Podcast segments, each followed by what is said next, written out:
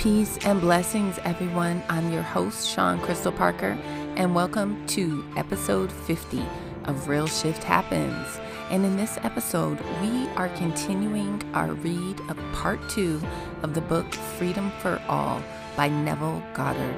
So stay tuned because you don't want to miss go a thing. within, walking in the fertile soil of my own being.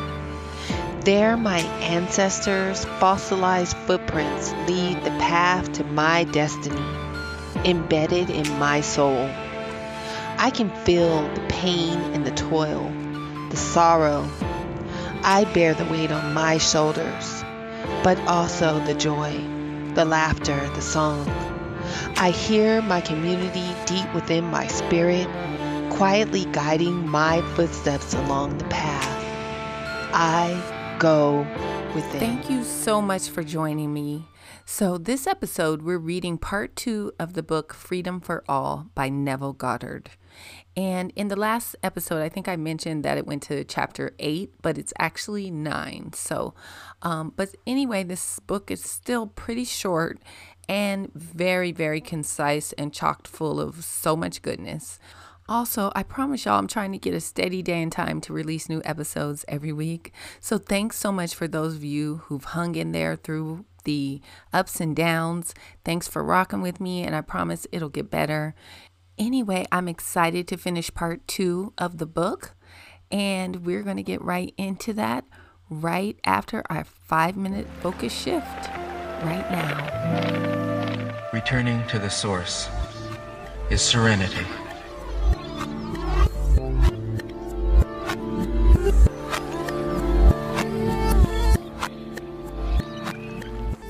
We will now begin the meditation. Sit comfortably, upright, wherever you are, and close your eyes. Relax your body from your head all the way down to your toes release all the worry from the day.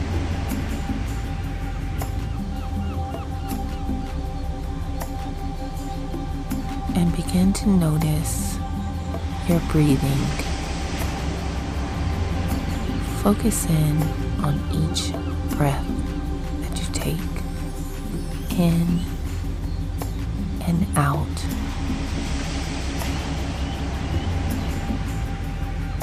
And let your mind relax.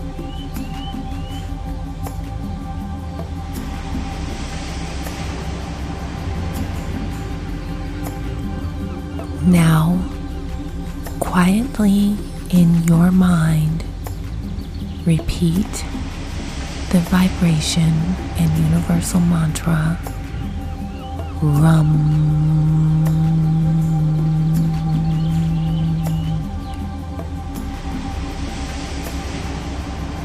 Rum.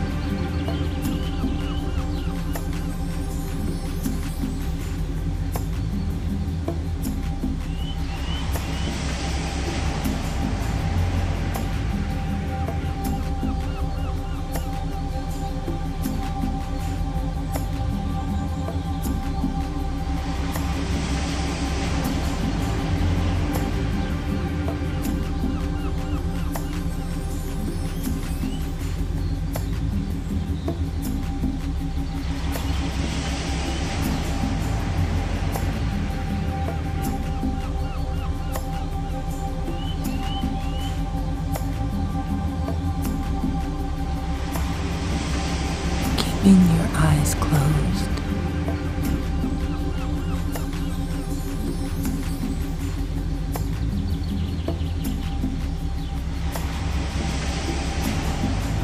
Release the mantra Rum and keeping your eyes closed here. Just getting yourself situated back into your space. Eyes closed for as long as you want. And whenever you're ready, go ahead and open your eyes. And we're coming back to present moment awareness. And just take a minute to get situated and center yourself back in the room or wherever you are sitting. And just take a minute, breathe. Yeah, we're back. We're back. And I know it felt good. You can't tell me it didn't, okay? I know it did. um, because I do it every day myself, so I know.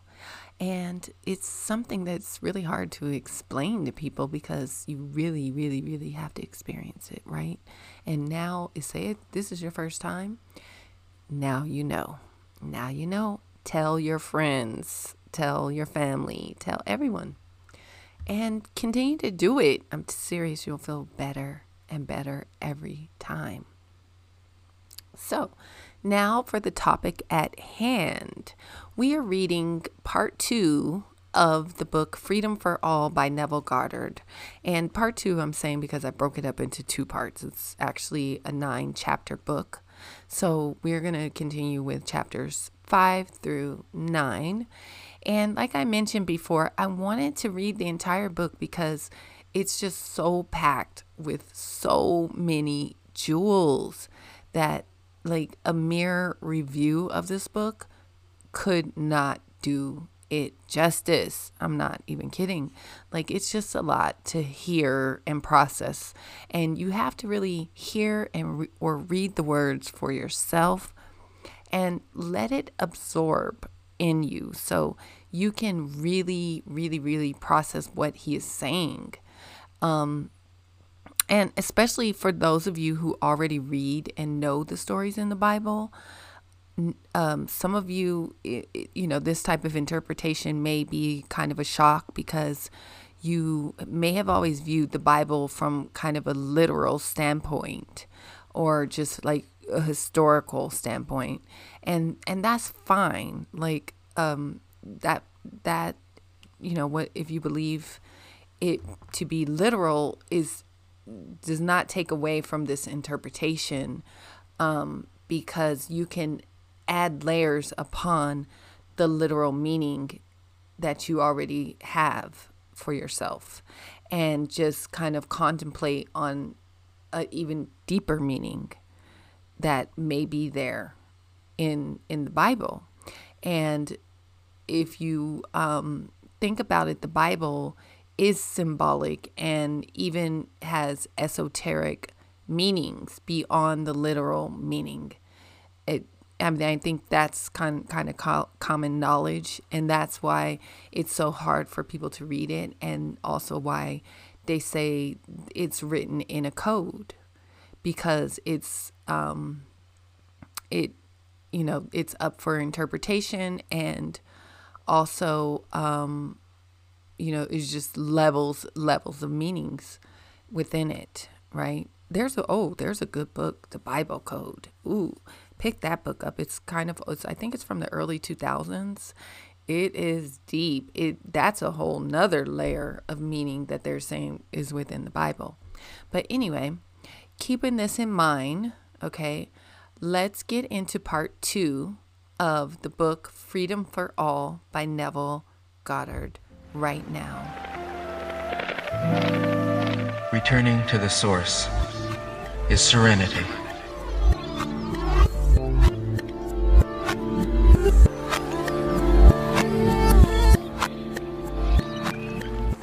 Chapter 5 The Sabbath Six days shall work be done, but on the seventh day there shall be to you a holy day, a Sabbath of rest to the Lord. Exodus 31:15, Leviticus 23:3. These 6 days are not 24-hour periods of time. They symbolize the psychological moment a definite subjective state is fixed. These six days of work are subjective experiences and consequently cannot be measured by the sidereal time. For the real work of fixing a definite psychological state is done in consciousness. The time spent in consciously defining yourself as that which you desire to be is the measure of these six days. A change of consciousness is the work done in these six creative days. A psychological adjustment, which is measured not by sidereal time, but by actual subjective accomplishment. Just as life in retrospect is measured not by years, but by the content of those years, so too is this psychological interval measured not by the time spent in making the adjustment, but by the accomplishment of that interval. The, the true meaning of six days of work, creation, is revealed in the mystery of the Va, which is the sixth letter in the Hebrew alph- alphabet and the third letter in the divine name Jod Va He. As previously explained in the mystery of the name Jehovah, Va means to nail or join. The Creator is joined to His creation through feeling, and the time that it takes you to fix a definite feeling is the true measure of these six days of creation.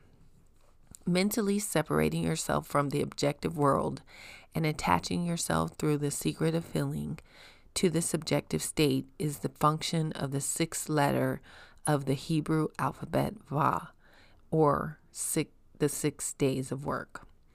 There is always an interval between the fixed impression or subjective state and the outward expression of that state.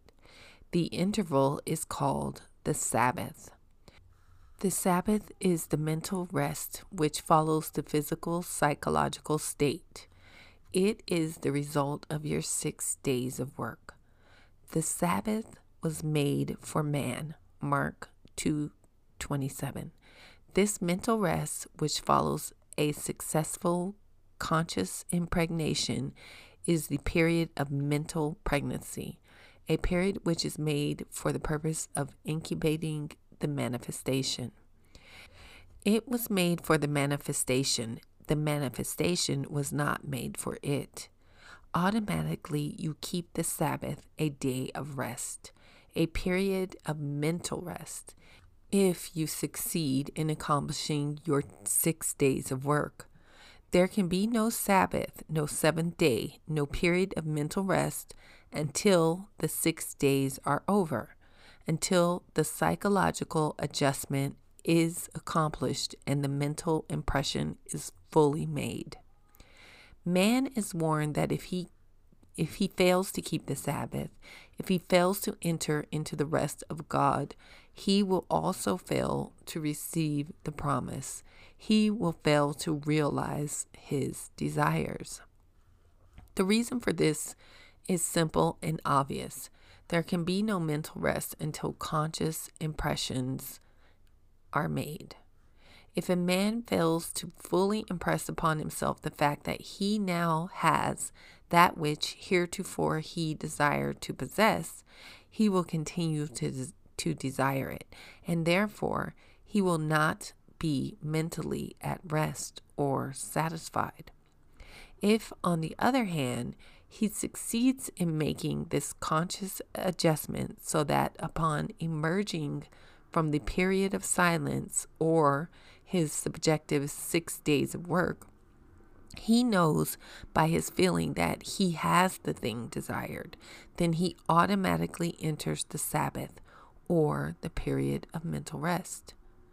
Pregnancy follows impregnation. Man does not continue desiring that which he has already acquired. The Sabbath can be kept as a day of rest only after man succeeds in becoming conscious of being that which before entering the silence he desired to be. The Sabbath is the result of the six days of work.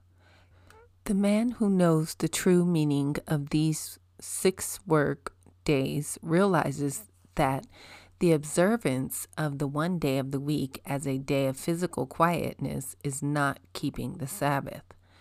The peace and the quiet of the Sabbath can be experienced only when man has succeeded in becoming conscious of being that which he desires to be.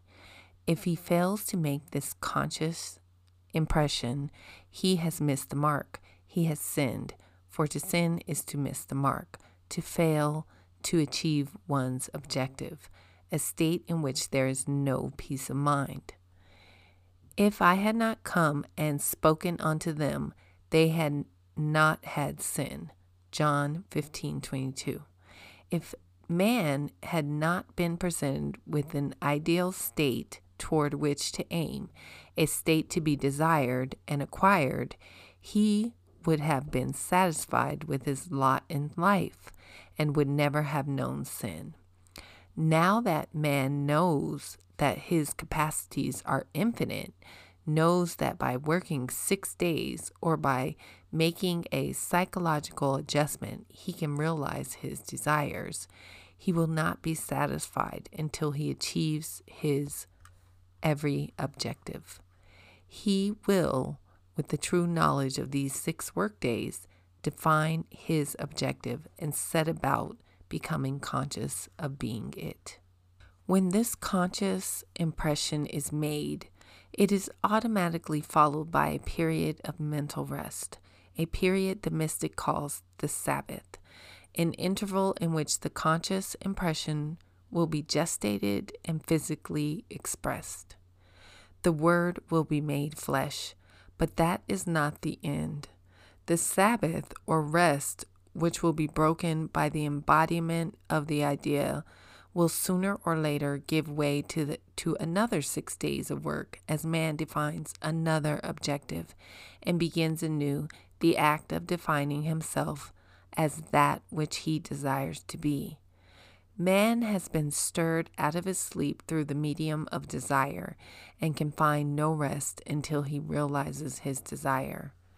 But before he can enter into the rest of God or keep the Sabbath, before he can walk unafraid and at peace, he must become a good spiritual marksman and learn the secret of hitting the mark or working six days, the secret by which he lets go the objective state and adjusts himself to this subjective. This secret was revealed in, in the divine name Jehovah, and again in the story of Isaac blessing his son Jacob. If man will apply the formula as it is revealed on these Bible dramas, he will hit a spiritual bullseye every time, for he will know that the mental rest or Sabbath is entered only as he succeeds in making a psychological adjustment. The story of the crucifixion beautifully dramatizes these six days or psychological period and the seventh day of rest. It is recorded that it was the custom of the Jews to have someone released from prison at the feast of the Passover, and that they were given the choice of having released unto them either Barabbas the robber or Jesus the Savior, and they cried, Release Barabbas. John 18:40. Whereupon Barabbas was released and the Jesus was crucified. It is further recorded that Jesus, the Savior, was crucified on the sixth day entombed or buried on the seventh, and resurrected on the first day. The Savior, in your case, is that which would save you from that which you are not conscious of being, while Barabbas, the thief, is your present conception of yourself, which robs you of that which you would like to be. In defining your Savior, you define that which you would save, that which would save you, and not how you would be saved. Your Savior or desire has ways ye know not of. His ways are past finding out. Romans 11:33. Every problem reveals its own solution. If you are imprisoned, you would automatically desire to be free. Freedom, then, is the thing that would save you. It is your Savior.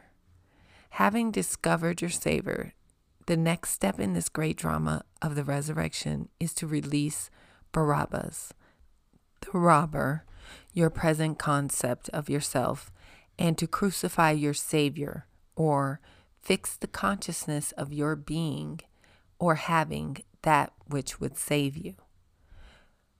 Barabbas represents your present problem. Your Savior is that which would free you from this problem. You release Barabbas by taking your attention away from your problem, away from your sense of limitation, for it robs you of the freedom that you seek.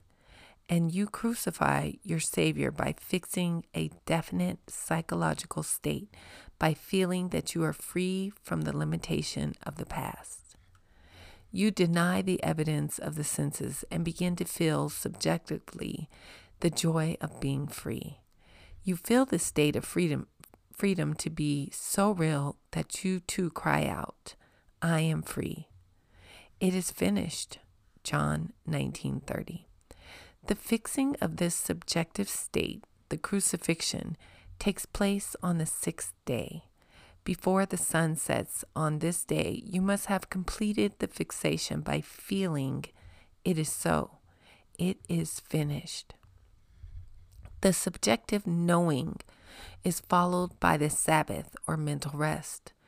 You will be as one buried or entombed, for you will know that no matter how monta- mountainous the barriers, how impassable the walls appear to be, your crucified and buried Savior, your present subjective fixation, will resurrect himself.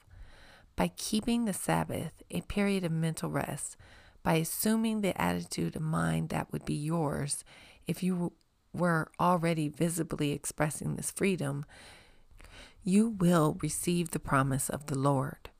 For the Word will be made flesh the subjective fixation will embody itself.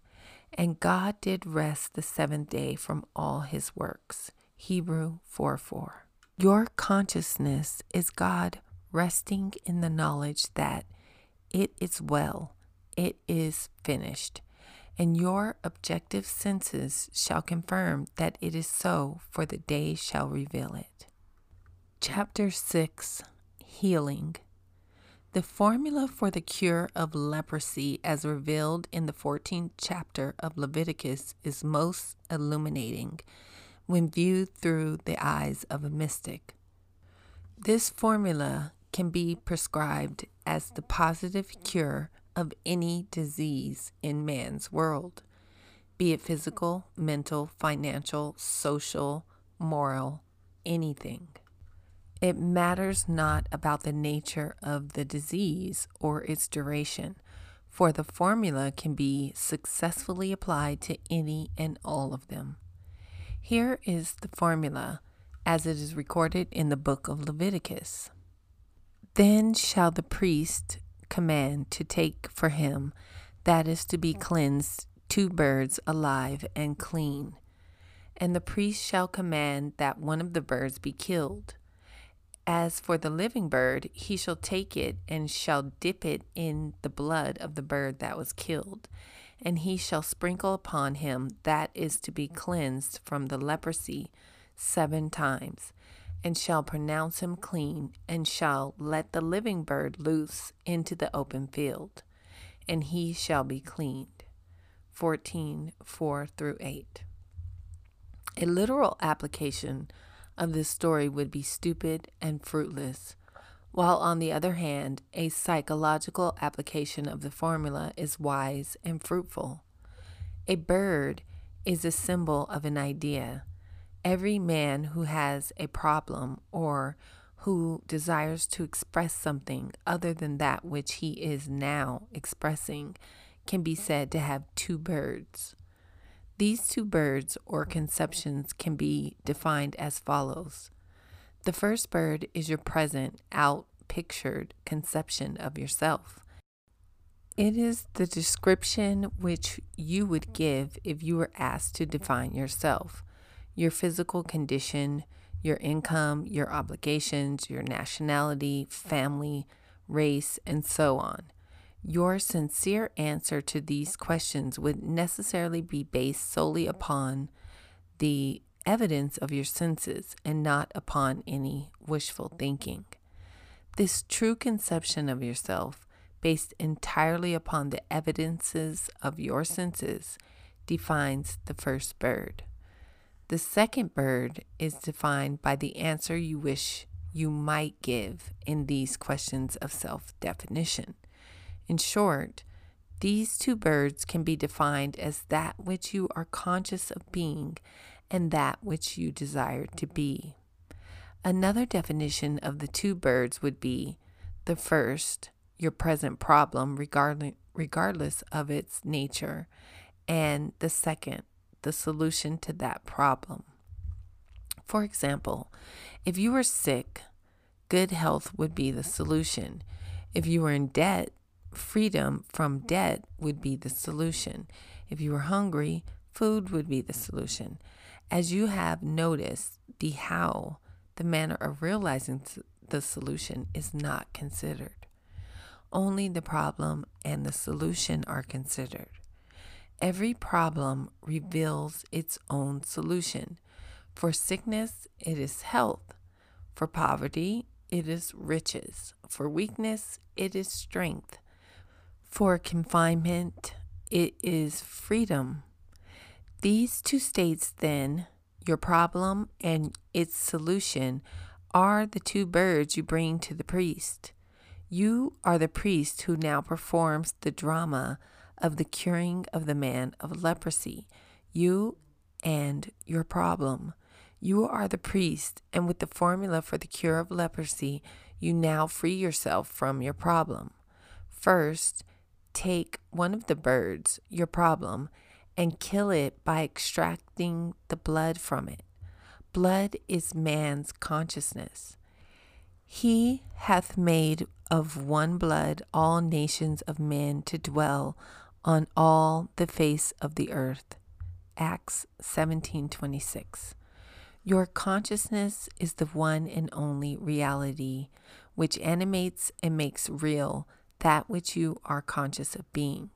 So turning your attention away from the problem is equivalent to extracting the blood from the bird. Your consciousness is the one blood which makes all states living realities. By removing your attention from any given state, you have drained the lifeblood from that state. You kill or eliminate the first bird, your problem, by removing your attention from it. Into this blood, your consciousness, you dip the live bird, the solution, or that which you heretofore you desired to be or possess. This you do by freeing yourself to be the desirable state now. The dipping of the live bird into the blood of the bird that was killed is similar to the blessing of Jacob by his blind father Isaac. As you recall, blind Isaac could not see his objective world, his son Esau. You too, are blind to your problem. The first bird, for you have removed your attention from, and therefore you do not see it. Your attention, the blood, is now placed upon the second bird, your subjective state, and you feel and sense the reality of it. Seven times you are told to sprinkle the one to be cleansed. This means you must dwell within the new conception of yourself until you mentally enter the seventh day, the Sabbath, until the mind is stilled or fixed in the belief that you are actually expressing or possessing that which you desire to be or to possess. At the seventh sprinkle, you are instructed to lose the living bird and pronounce the man clean. As you fully impress upon yourself the fact that you are that which you desire to be, you have symbolically sprinkled yourself seven times. Then you are as free as the bird that is loosed. And like the bird in flight, which must in a little while return to the earth, so must your subjective impressions or claim in a little while embody itself in your world. This story and all the other stories of the Bible are psychological plays dramatized within the consciousness of man. You are the high priest. You are the leper. You are the birds. Your consciousness, or I am, is the high priest. You, the man with the problem, are the leper. The problem, your present concept of yourself, is the bird that is killed. The solution of the problem, what you desire to be, is the living bird that is freed. You reenact this great drama within yourself by turning your attention away from your problem and placing it upon that which you desire to express. You impress upon yourself the fact that you are that which you desire to be until your mind is stilled in the belief that that is so. Living in this fixed attitude of mind, living in the consciousness that you are now that which you are formerly that which you formerly desired to be is the bird in flight, unfettered by the limitations of the past and moving toward the embodiment of your desire. Chapter 7 Desire the Word of God. So shall my word be that goeth forth out of my mouth. It shall not return unto me void but it shall accomplish that which I please, and it shall prosper in the thing whereunto I sent it. Isaiah 55:11. God speaks to you through the medium of your basic desires. Your basic desires are words of promise or prophecies that contain within themselves the plan and power of expression. By basic desire is meant your real objective. Secondary desires deal with the manner of realization. God, your I am, speaks to you the conditioned conscious state through your basic desires. Secondary desires or ways of expression are the secrets of your I am, the all wise Father. Your Father, I am, reveals the first and last. I am the beginning and the end. Revelation 1 8, 22, 13. But never does he reveal the middle of his secret of his ways. That is, the first is revealed as the Word, your basic desire. The last is its fulfillment, the Word made flesh. The second or middle the plan of unfoldment is never revealed to man, but remains forever the Father's secret. For I testify unto every man that heareth the word of the prophecy of this book.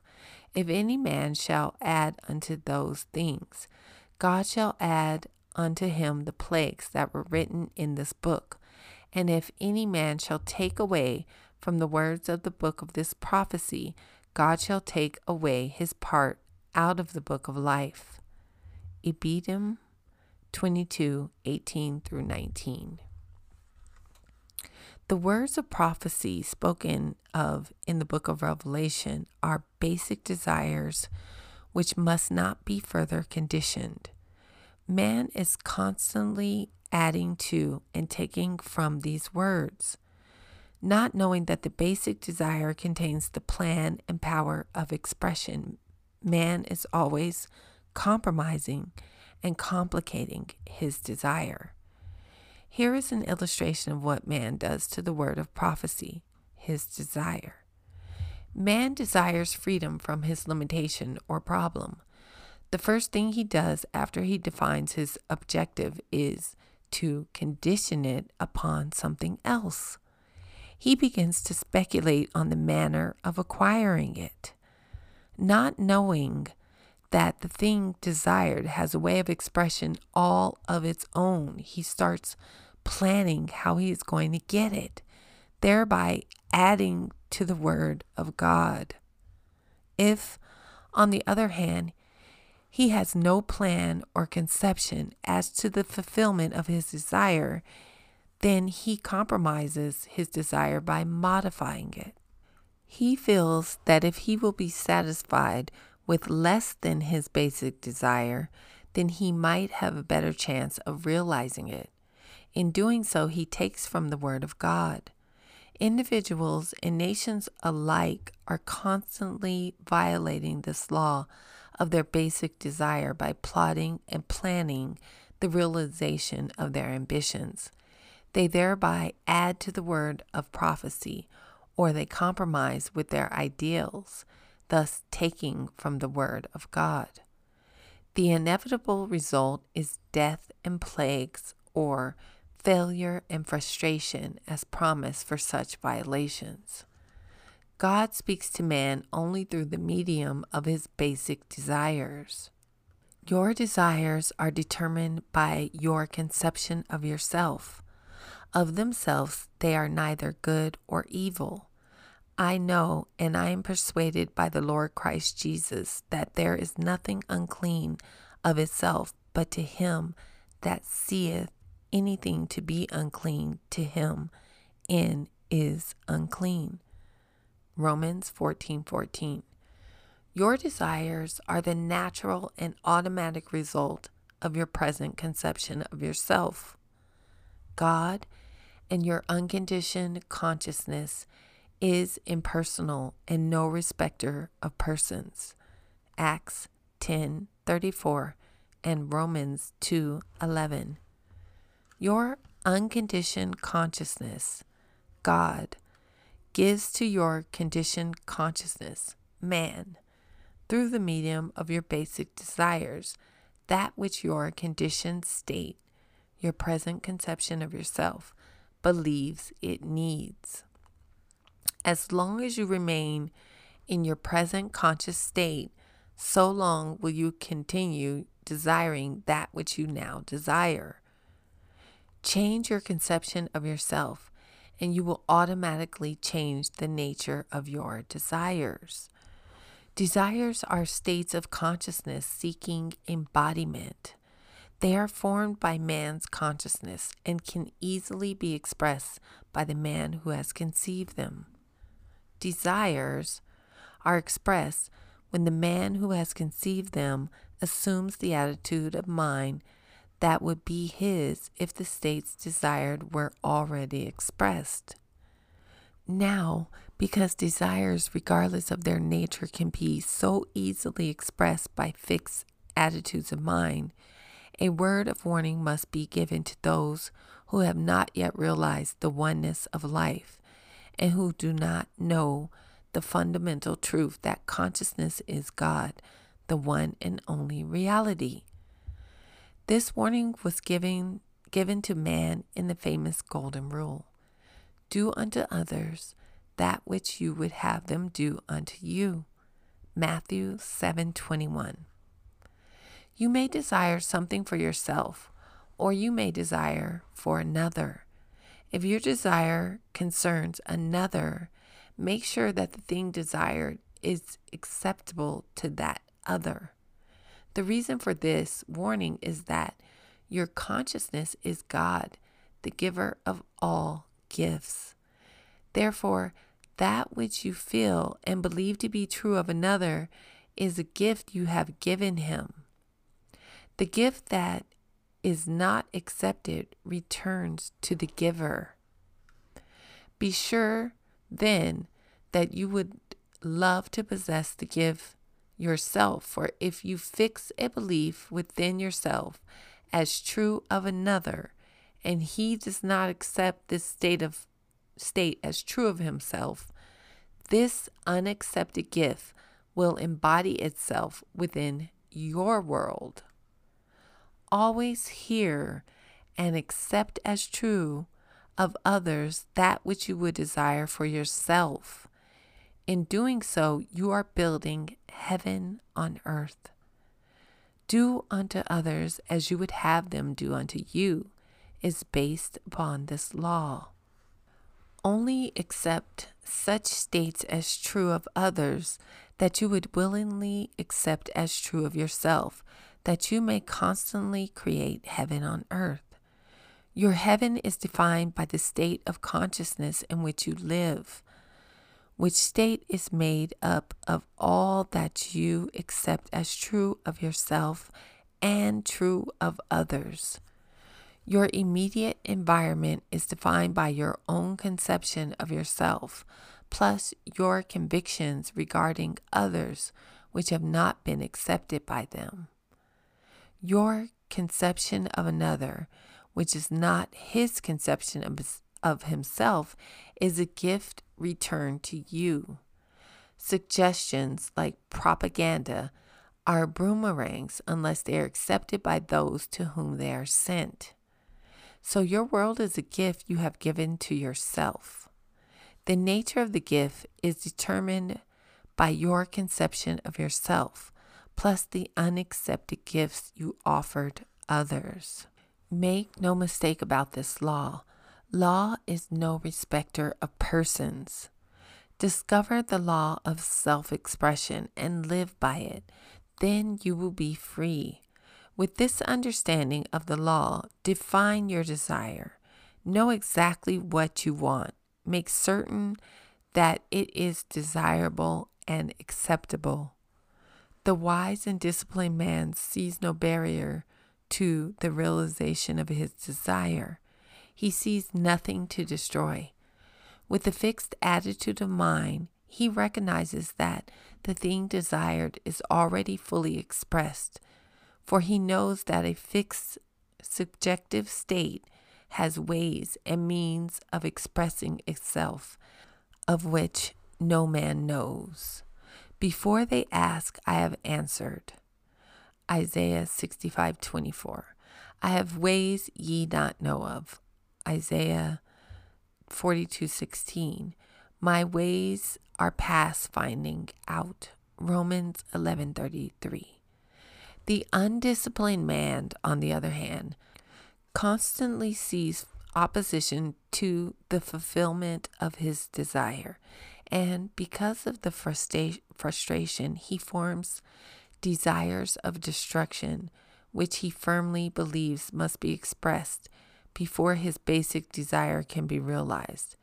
When man discovers this law of one consciousness, he will understand the great wisdom of the Golden Rule, and so he will live by it and prove to himself that the kingdom of heaven is on earth.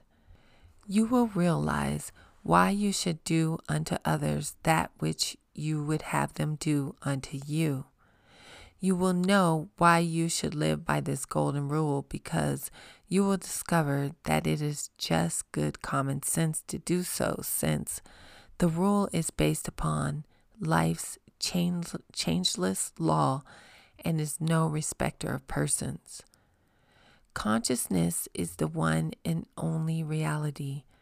The world and all within it are states of consciousness objectified.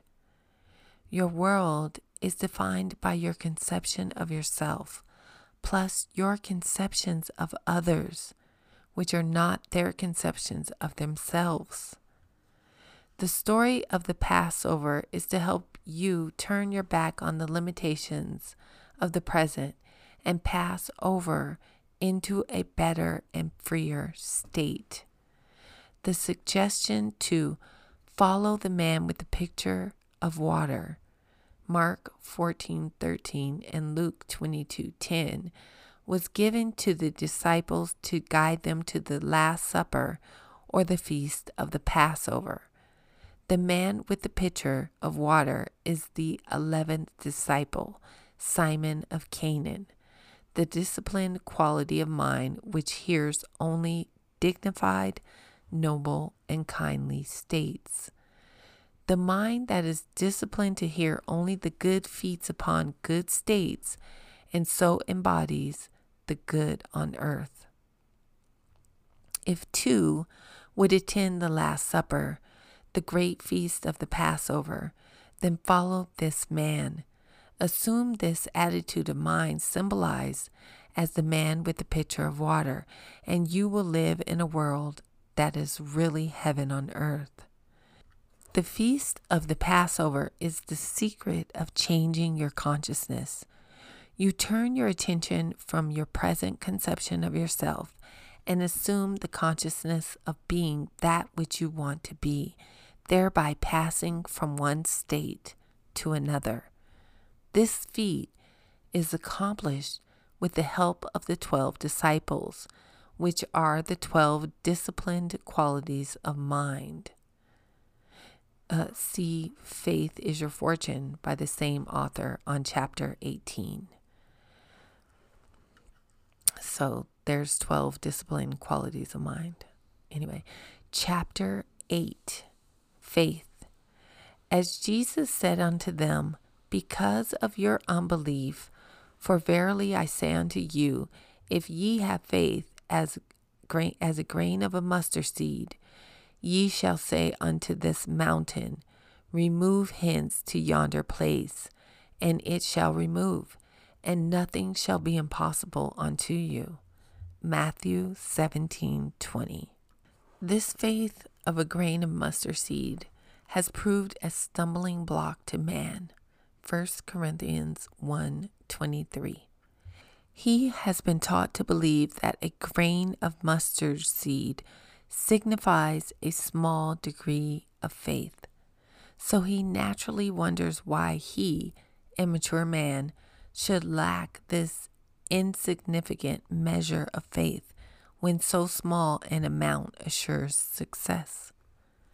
Faith, he is told, is the substance of things hoped for, the evidence of things not seen. Hebrews 11:1.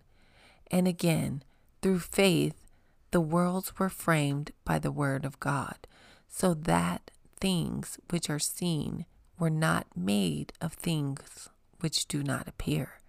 Hebrews 11:3. Invisible things were made visible. The grain of mustard seed is not the measure of a small amount of faith. On the contrary, it is the absolute in faith. A mustard seed is consciousness of being a mustard seed and a mustard seed alone. It is not aware of any other seed in the world. It is sealed in the conviction that it is a mustard seed, in the same manner that the spermatozoa sealed in the womb is conscious of being man and only man. A grain of mustard seed is truly the measure of faith necessary to accomplish your every objective. But like the mustard seed, you too must lose yourself in the consciousness of being only the thing desired. You abide within this sealed state until it bursts itself and reveals your conscious claim. Faith is feeling or living in the consciousness of being the thing desired. Faith is the secret of creation, the Vau, in the divine name, Jod He Vau He. Faith is the ham in the family of Noah. Faith is the sense of feeling by which Isaac blessed and made real his son Jacob. By faith, God, your consciousness, calleth things that are not seen as though they were, and makes them seen. It is faith which enables you to become conscious of being the thing desired. Again, it is faith which seals you in this conscious state until your invisible claim ripens to maturity and expresses itself or is made visible. Faith or feelings is the secret of this appropriation. Through feeling, the consciousness desiring is joined to the thing desired. How would you feel if you were that which you desire to be? Where the mood, this feeling that would be yours if you are already that which you desire to be, and in a little while you will be sealed in the belief that you are. Then, without effort, this invisible state will objectify itself. The invisible will be made visible. If you had the faith of a grain of a mustard seed, you would this day, through the magical substance of feeling, seal yourself in the consciousness of being that which you desire to be. In this mental stillness or tomb like state, you would remain confident confident that you need no one to roll away the stone. Matthew 28 2, Mark 16 3, Luke 24 2, John 21. For all the mountains, stones, and inhabitants of earth are nothing in your sight. Isaiah 40 17, Daniel 4 32. That which you now recognize to be true of yourself this present conscious state will do according to its nature among all the inhabitants of earth, and none can stay its hand or say unto it, What doest thou? Daniel 4:32. None can stop this conscious state in which you are sealed from embodying itself, nor question its right to be. This conscious state, when properly sealed by faith, is a word of God. I am. For the man so seated is saying, I am so and so. And the word of God, my fixed conscious state, is spirit and cannot return unto me void, but must accomplish whereunto it is sent. God's word your conscious state must embody itself that you may know I am the Lord. There is no God beside me. Isaiah 45 5. The Word was made flesh and dwelt among us. John 1 14. And he sent his word and healed him. Psalm 107 20. You too can send your word, God's word, and heal a friend. Is there something that you would like to hear of a friend? Define this something that you know he would love to be or to possess. Now, with your desire properly defined, you would have a word of God. To send this word on its way, to speak this word into being, you simply do this. Sit quietly where you are and assume the mental attitude of listening. Recall your friend's voice.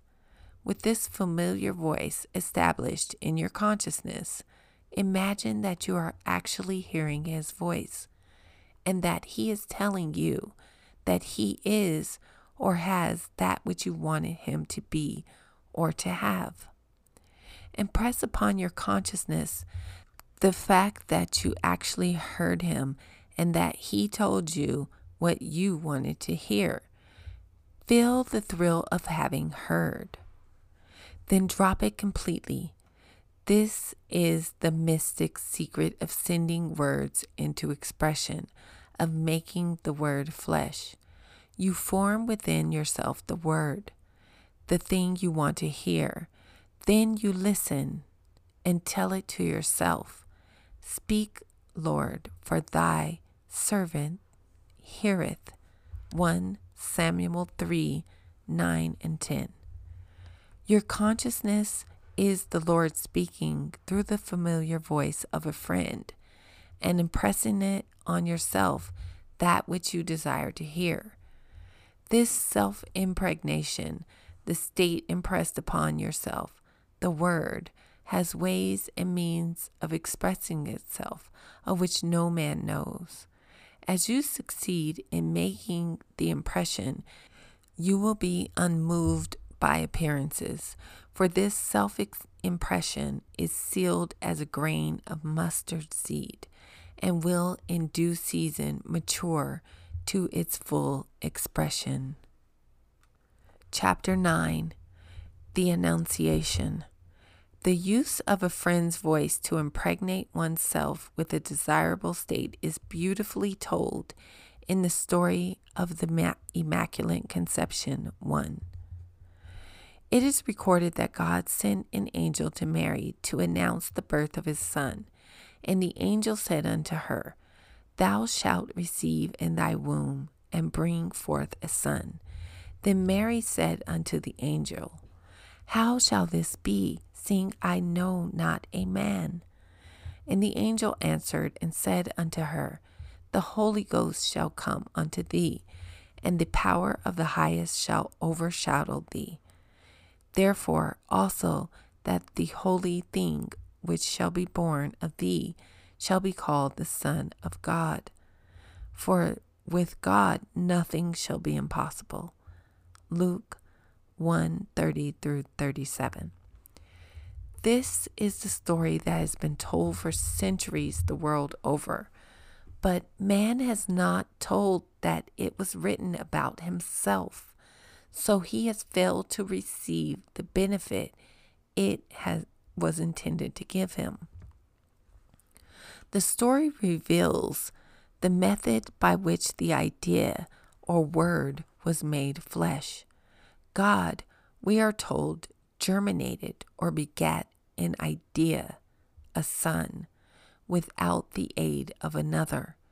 Then he placed his germinal idea in the womb of Mary with the help of an angel who made the announcement to her and impregnated her with the idea.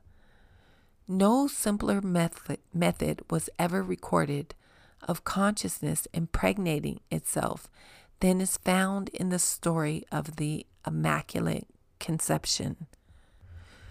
The four characters in this drama creation are the Father, the Son, Mary, and the angel. The Father symbolizes your consciousness. The Son symbolizes your desire. Mary symbolizes your receptive attitude of mind. And the angel symbolizes the method used to make the impregnation. The drama unfolds in this manner. The father begets a son with the, without the aid of another. You define your objective you clarify your desire without the help or suggestion of another. Then the Father selects that angel who best qualified to bear this message or germinal possibility to Mary. You select the person in your world who you would be sincerely thrilled in witnessing the fulfillment of your desire. Then Mary learns through the angel that she has already conceived a son without the aid of man. You assume a receptive attitude of mind, a listening attitude, and imagine you are hearing the voice of the one you have chosen to tell you what you desire to know. Imagine that you hear him tell you that you are and have that which you desire to be and to have. You remain in this receptive state until you feel the thrill of having heard the good and wonderful news. Then, like Mary of the story, you go about your business in secret, telling no one of this wonderful and immaculate self impregnation, confident that in due season you will express this impression. The Father generates the seed or germinal possibility of a son, but in a eugenic impregna- impregnation, he does not convey the spermatozoa from himself to the womb. He has it born through another medium. Consciousness desiring is the Father generating the seed or idea. A clarified desire is the perfectly formed seed or the only begotten Son.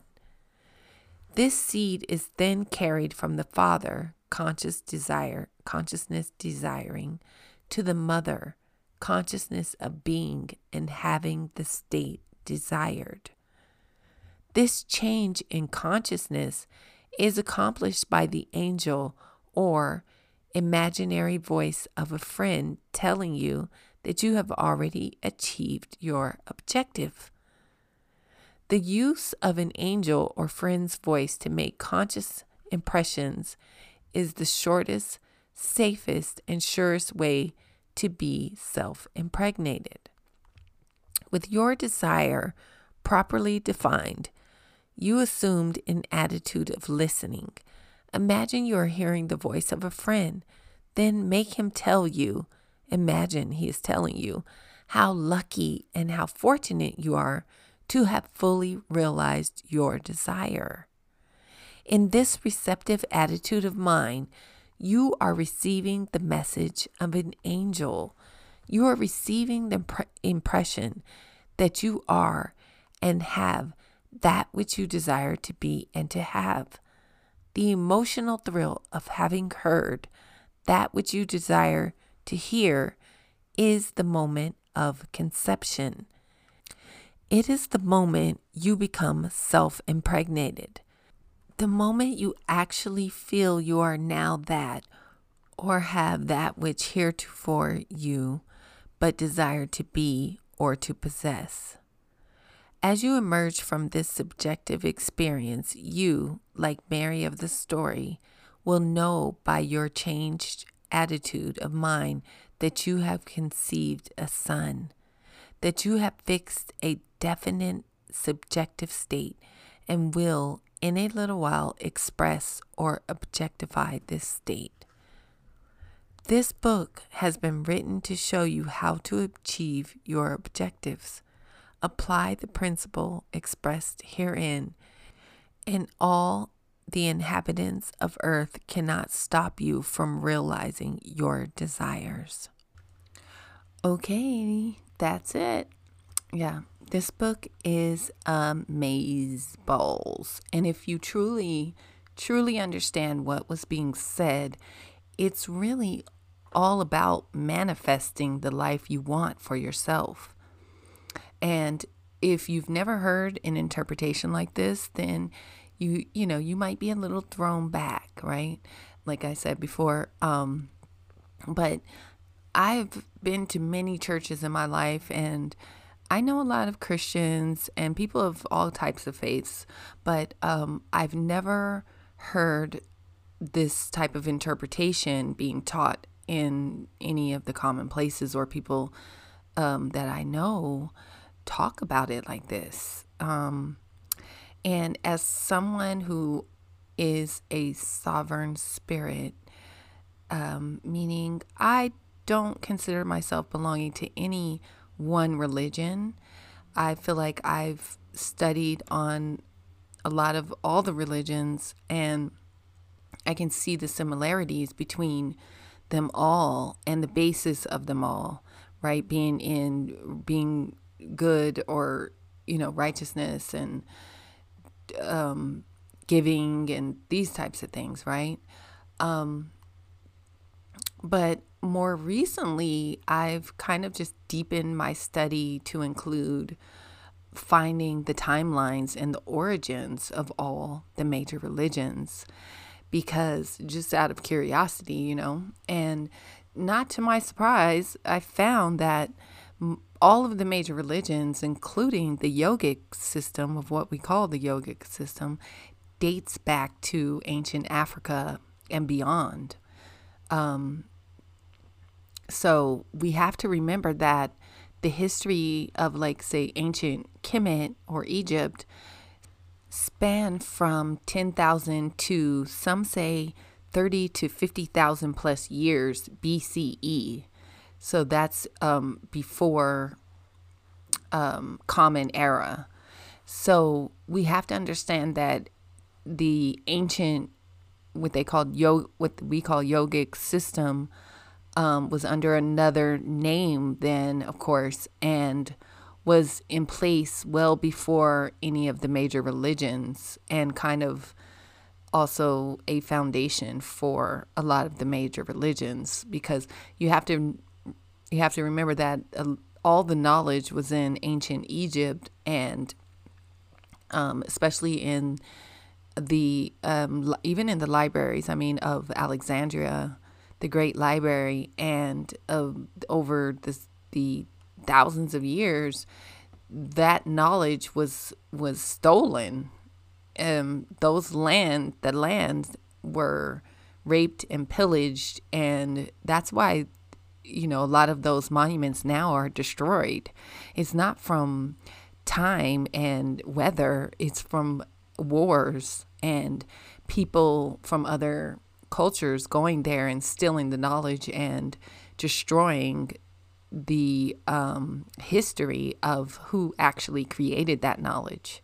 So there's start to study up on that, and you'll see there's a lot, a lot of stuff that is just been inverted. A lot of information has been inverted, and it's just upside down almost now. So, and even before ancient Egyptian times, there there was already a system, a spiritual system practiced by the people that lived at that time, and it was according to universal laws. So people in those times understood and followed universal law. And certain people were initiated into the mysteries or, you know, like a deeper meanings of life and um, why and how we came to be. So there was just, you know, deeper knowledge that wasn't for everyone, but for everyone was universal law, which is pretty deep knowledge. If you go look up universal laws, is like um, look up the Kybalion, and you'll see the seven principles of universal law, and they seem very, very simple, but to break them down into practical knowledge or practical application is something totally different. So, and it and it applies on so many levels. It's super deep. Okay. Anyway, um, all of what I'm saying is well documented, and you just got to do some research and some digging, and you kind of have to go beyond the mainstream everything. Okay. And a little tip for doing research is to stay away from Google. Like Google, Bing, these types of search engines, Yahoo, they only they're very um uh with they're very censored so they they literally have people that browse through the information and and censor what what's going to go into the search engines in those particular ones. So go download a different browser on your phone or your computer or wherever you're doing this on your tablet. Um, like brave is one or tor. I know a lot of people have heard of Tor, but Brave is also another one that blocks uh, a lot of spyware and a lot of private. It has better privacy, and use an alternative search engine too, like DuckDuckGo. Um, and this way, you will get a broader search search result without all the censoring that happens on um, the main search engines and browsers. Okay. So, um, the thing is, is that if you examine what the Egyptologists in the mainstream academia are, you know, their story, first off, you'll see that they don't have a clue and um, about what all of that meant back then, and they all stick to the same story. So, and it used to be, it used to be if you went against that story, you were blacklisted um, from the from the academic community of the Egyptologists. And Zecharia Sitchin is one who um, they kind of said was crazy and had all these weird ideas about the pyramids being energy centers and not tombs.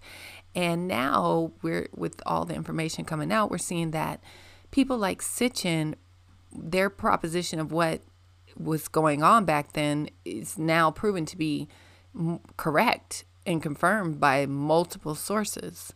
So definitely look up Zecharia Sitchin. Anyway, um, ancient African spirituality viewed consciousness in the same way Goddard, uh, Goddard explains his symbolic interpretations of stories in the Bible.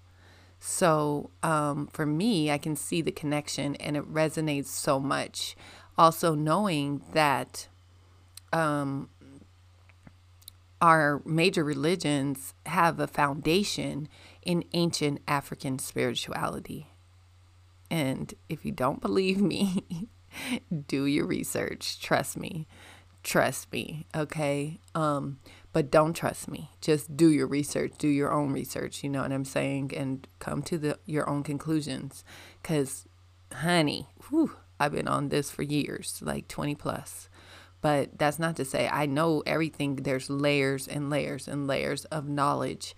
And if you continue to to do the research, um, you will come upon grand knowledge and that you will come upon more knowledge that might even negate the other knowledge that you thought you knew. So it's it's you know, it's definitely a rabbit hole.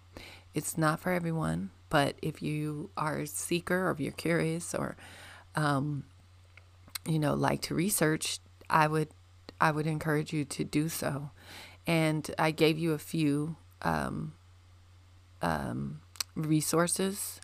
Um, and I, I I like to do that in all of my podcasts. So definitely be listening out for that. Um, and yeah, I think that's around it, guys. Thank you so much for listening. And on that note, I oh, you know what? Let me know uh, what you think. Do you agree? Do you disagree with this interpretation? And why? leave me a message at anchor.fm slash real shift happens and let me know what you think. Um, you heard it right here. You heard the book. And do you, does this resonate with you or no? So, anyway, let's go ahead and wrap it up here. Until next time, what do we do? We have to do the inner work and create a shift in our own consciousness. And this will create a shift in the collective consciousness. And that's the goal. So don't forget, guys, you can also support the podcast at anchor.fm slash real shift happens. And if you're on any of the platforms for podcasts, definitely subscribe, hit the notification so you know when the next episode is coming out, and just look up Real Shift Happens Wellness Podcast. You'll find us on all of the major platforms for podcasts and until next time, real shifters, go within and make real shift happen.